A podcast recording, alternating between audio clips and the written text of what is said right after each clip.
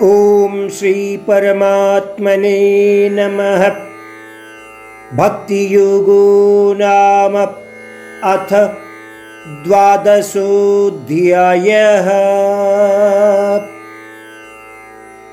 जैसे इस अध्याय का नाम भक्ति योग कहा गया है तो हम समझ सकते हैं कि भक्ति विषय का विवरण इस अध्याय द्वारा दिया जाएगा।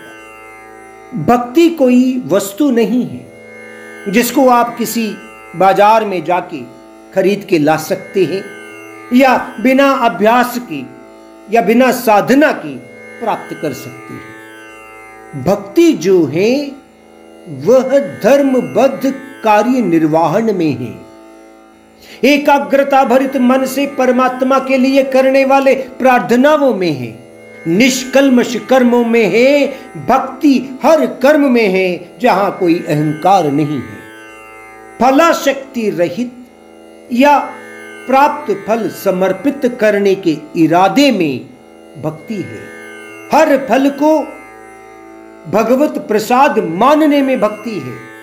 इसका मतलब भक्ति जो है, अनेक कर्म रूपों में है, भावनाओं में है।